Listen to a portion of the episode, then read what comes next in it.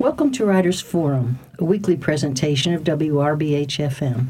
I'm Sherry Alexander, and this week we're talking to John Pope, one of the co authors of Building on the Past Saving Historic New Orleans.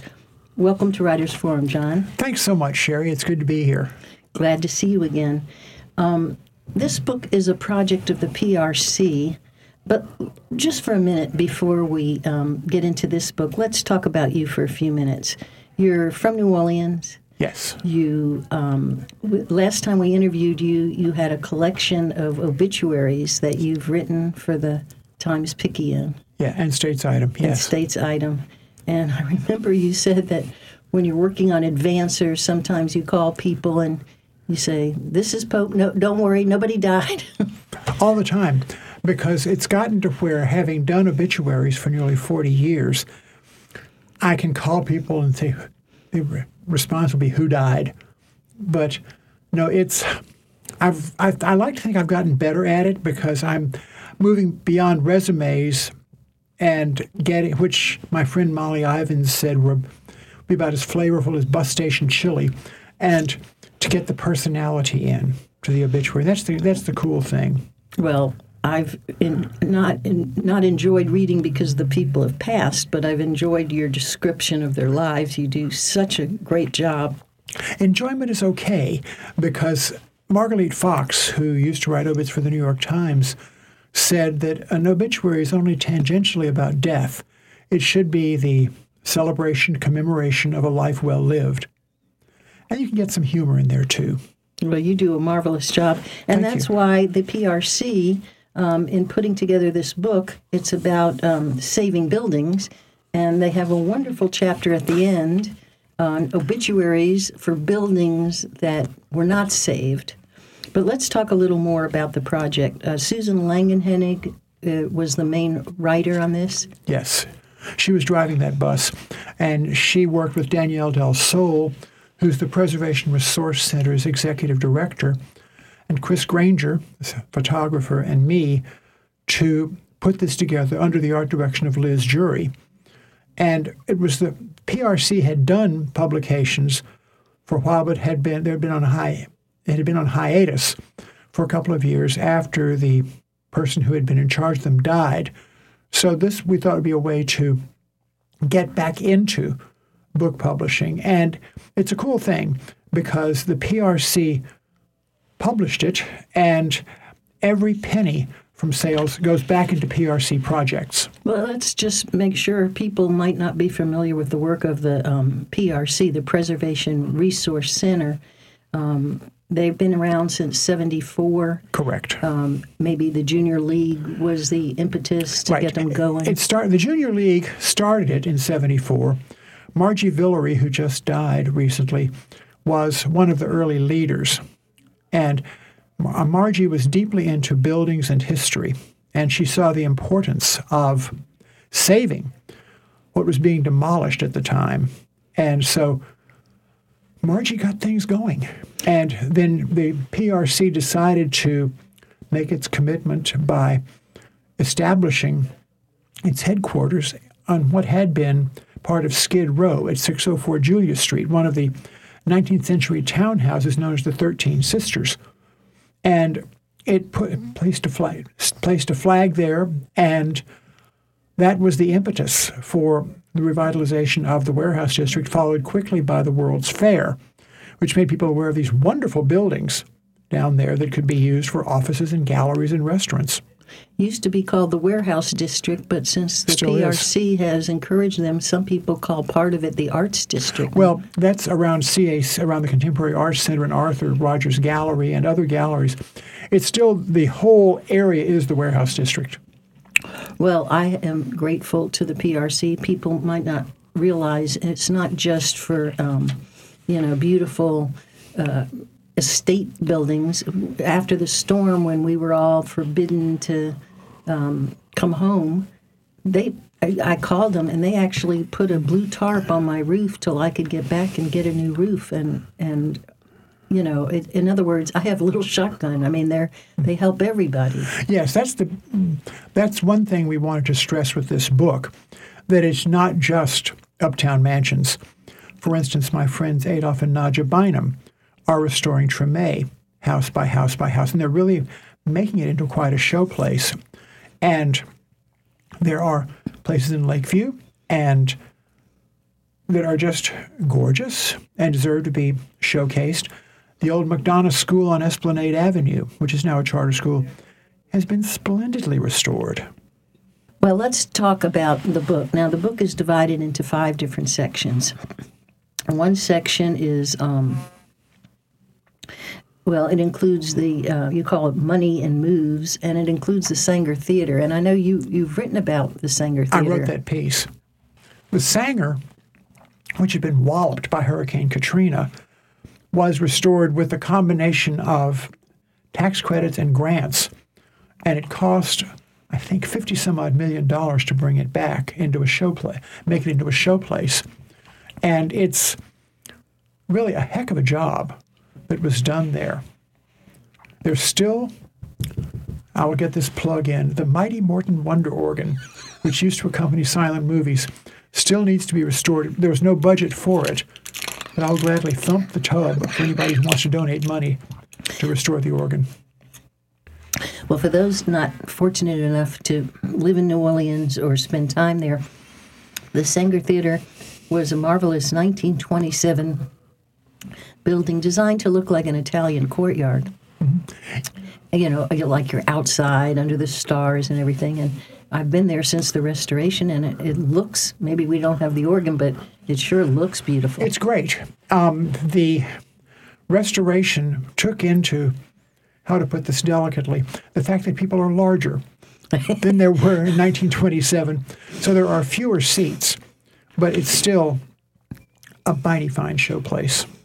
Well, um, another section of, of the book is legal guardians, and um, you all talk about easements, which has a different meaning from what I always considered an easement. And this is somehow, um, you all define it as voluntarily granting part of the, your property to a nonprofit in exchange for, um, well, it reduces your taxes and so on, and it makes you eligible for some grant money. Exactly. But you have to promise the nonprofit that you will follow their standards. It's kind of like you're the boss of me now. Exactly. It's a very it's a very cool thing, and it has brought about the restoration of a lot of buildings, and the PRC is the recipient. It's the nonprofit that you to which you alluded. And I think you said you've given 124. Um, you're the beneficiary of 124 of these easements so far. One cool thing about this and other parts of the book is these the stories show you don't have to have a boatload of cash take on a restoration project because there are there is money out there that can help you restore your building. Th- And in this section, you talk about the Rosa Keller Library, which a lot of people are aware of because it helped get our new mayor elected. Yes, Mayor, um, Mayor Cantrell and my friend Virginia Saucy were two leaders of Broadmoor, and which suffered a lot, sustained a lot of water damage, flooding in Katrina, and there was a proposal to turn the community into a green dot, and Cantrell, Saucy, and others said no, and they fought to bring Broadmoor back. And one little bit of, I guess it's irony, that I love in the Rosa Keller Library is the Green Dot Cafe. And it ha- actually has green dots on, Yes. the, on the wall. Yeah. Um, Rosa, it's an, also a wonderful tribute to an amazing woman who brought about the integration of the city's libraries. And she also gave money she had set aside for a mink coat to underwrite the suit that desegregated Tulane University. What a story. Well, you, you know everybody's story. It's my job. One of the um, other buildings, it was it had been the Straight University. I was interested in the fact that one of the contributors to the renovation was the Prince of Wales Foundation for the Built Environment. I mm-hmm. assume that's Prince Charles. Yep, the one and only. Yeah, he, the the prince has many causes. Some weird, some part, some down to earth, And this is one of them because he's very concerned about maintaining what is good. I'm glad you brought up Straight University because that the book has before and after photos. Before it was just on the verge of collapse. I think it was I think it was scheduled for demolition. And the PRC took it on. It had been the dining hall for Straight University, which was a historically black college that eventually became part of Dillard University. And it has been restored into apartments. And one thing I love is that the PRC's, no, Dillard's, I think it's Dillard's development director lives in one of the apartments on North Claiborne Avenue. It's, it's a really, it's a gorgeous restoration job. And again, it shows that PRC goes beyond what you might think of as the people who would people in neighborhoods who would be interested in historic preservation. Yeah, right. We we talk about uptown mm-hmm. um, and people who ride the streetcar. Or tourists come here. I'm a tourist guide. I'm wearing my tourist guide mm-hmm. um, license to remind me. That's when they look at New Orleans buildings. They're looking at these. I guess you'd call them mansions. Oh yes, oh yes, they are mansions. But again, there's more to it. Just as with obituaries I write, there's more there are more subjects besides carnival monarchs and politicians and criminals. there are people who make up what I call the warp and woof of New Orleans, as do these buildings and these neighborhoods. I mean, one thing that just intrigues me is that New Orleans is this city of wildly diverse neighborhoods. And they each has a character, and each, if they're lucky, has a really good restaurant or two. And it's it's a part of the city's richness that deserves to be maintained. And the PRC is making clear that they're there to help everybody um, save historic properties, not just the people uptown. Yeah, historic has it's sort of a loaded term because you think of oh gee, think of Gallier Hall or the U.S. Capitol, but the National Trust recognizes buildings of community significance, and that's where a lot of these fit in because they are vital to the community. And some musicians' houses, which certainly ah. are not uptown mansions. Yeah, there's a whole chapter on those pieces of our musical history that deserve to be maintained. Kid Ory's house, mm-hmm. and I understand you're working on uh, Professor Longhair's house, and even Dr. John's, one of his old places where he he lived, who just passed. And you have. Let's talk about your section now for a little bit because I, I, I'm, I have to say it's my favorite. Oh, bless your heart! Because of the befores. yeah. But I didn't even see the befores but I've read so much about them, and my very favorite is the railway terminal. I'm a train fanatic, and your first obituary for a lost building is the Southern Railway Terminal. Yes, that was, I was a child when that was there. I don't remember it, but it occupies the neutral, the space between the Sanger Theater what had been Krauss Department Store, and it was by um, Daniel Burnham, who had also do, designed Union Station in Washington. And the pictures are just stunning. And the back when railroad travel was the way to go, each station was designed to imbue the people who passed through it with the glory of travel. And but one thing I couldn't help chuckling over was the fact that as people were coming to or leaving New Orleans, and for the first decade or so that the station was operating, they rode right past Storyville, the legal red light district. I can only imagine the impressions they got. Well, I can tell you something now that I was going to write about. When you leave on a certain train, you go right past the coroner. I just noticed it my last trip. There's that. Yeah.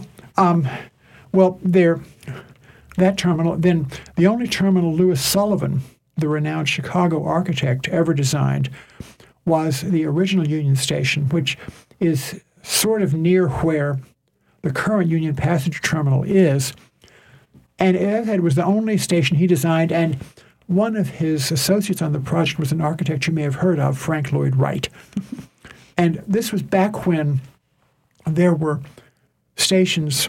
Let's see, there was the Daniel Burnham station on Canal Street. There was the Louisville and Nashville terminal near the river. If you look in the movie A Streetcar Named Desire, it's where Blanche Dubois asks how to get to Stanley and Stella's house. There were one in the Lower Garden District, there was Union Terminal, and there was another one near there. And when cars and planes just overtook the, what had been the railroad market, it was decided to consolidate the trains into one terminal. And um, lost lost a bunch of good architecture there. Well, this is radio. People can't see the before and after, Well, but that's um, I mean, it's, it's a little park now. with- Okay, imagine if you can a grand, imposing building that soared. The ceilings soared, and they just and made you. Beaux-Art oh yeah, decoration. yeah, and they made you think, I am really in some place special. And even though the train might not be air conditioned and soot might blow in, I'm still about to have an adventure, or I'm just coming off an adventure. And that's what the stations were designed to do. A couple of them still do. the The Union Station has been completely renovated in Washington, of Oh, course. it's and- wonderful. And, I love the uh, L.A. station because it looks like Chinatown. Yeah. I mean, it looks like that period of time. Another um, obituary you wrote for a building was the St. Charles Hotel. That was a Thomas Sully building. I had my eighth grade graduation luncheon there in 1962. Oh wow! It was a cool building. Um, it had, I remember the soaring lobby and th- little things I remember. On the Gravier Street side, in tile on the sidewalk, were the words ladies' entrance. And I thought, quaint. Is it designed to shield gentle ladies from the vulgarity of travel? I don't know. There's a ladies' entrance outside Mercado, the old Mercados on Ursuline Street in the There's still one at Rocky and Carlos down in the parish. All them ladies, yeah, right. Um, but no, it's um, it, it was the third hotel on the site, and that the demolition of that hotel made Ada Louise Huxtable mad.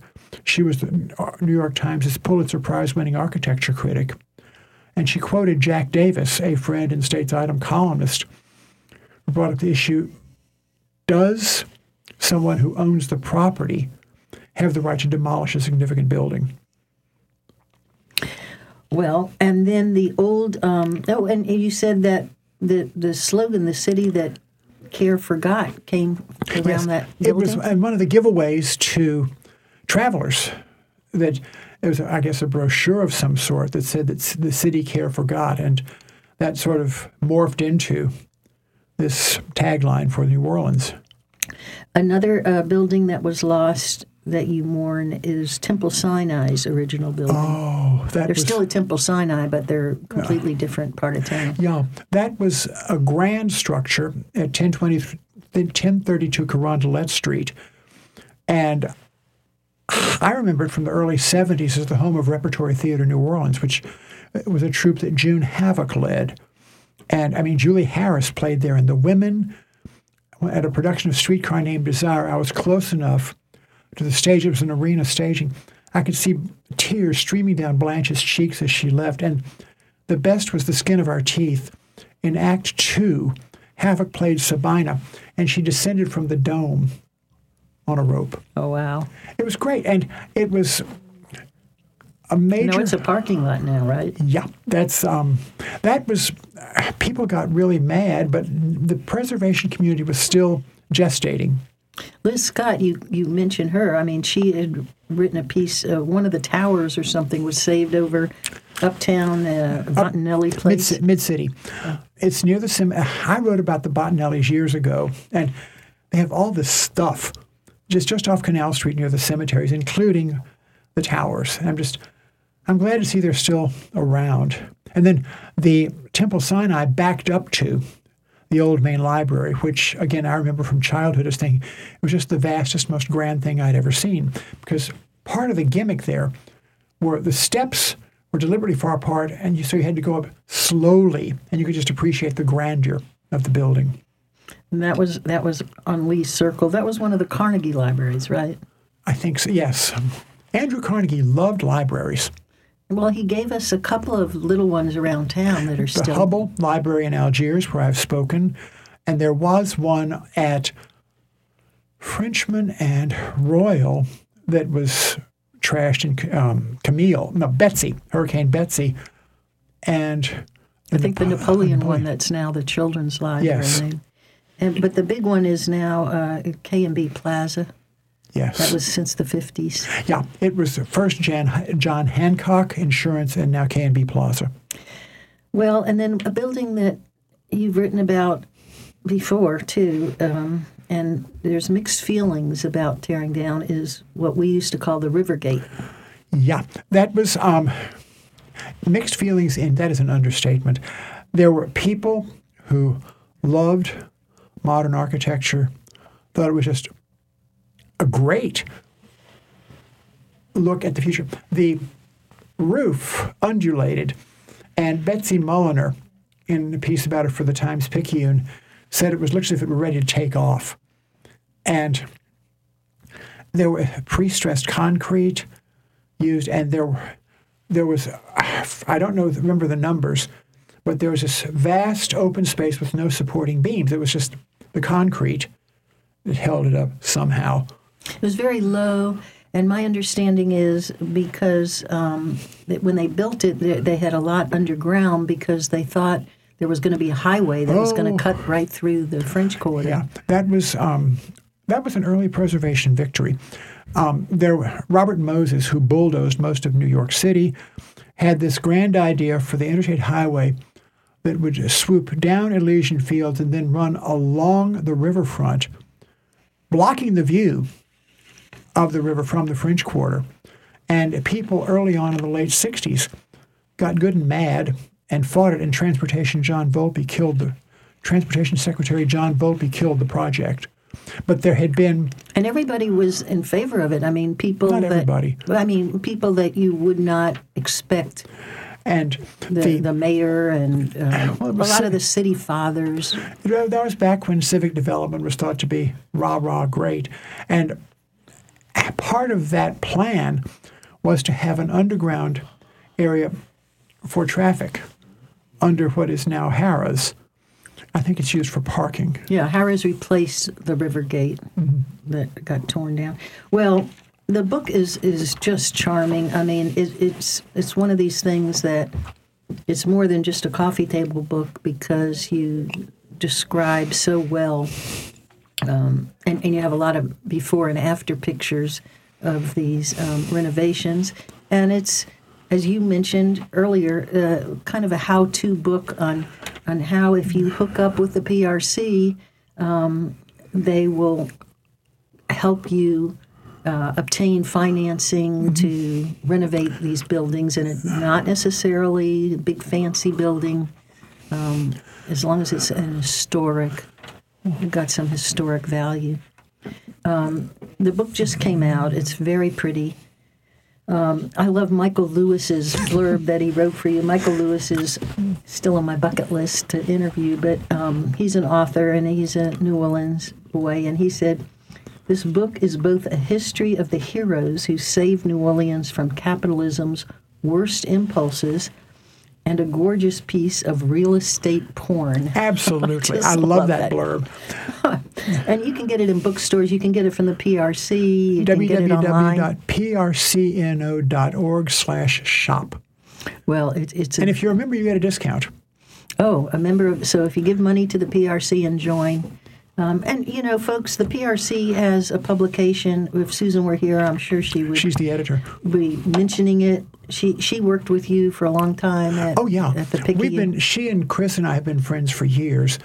In fact, Chris spent nights in my house in Baton Rouge after Katrina. It was the Pope Home for Vagabond Journalists, and Susan is the communications director. She is editor of Preservation and Print, and she drove this bus of the book. Well, it's just a beautiful work of art. Uh, we want to thank our guest this week, John Pope, one of the co authors of a beautiful new book, Building on the Past Saving Historic New Orleans. I'm Sherry Alexander for WRBH.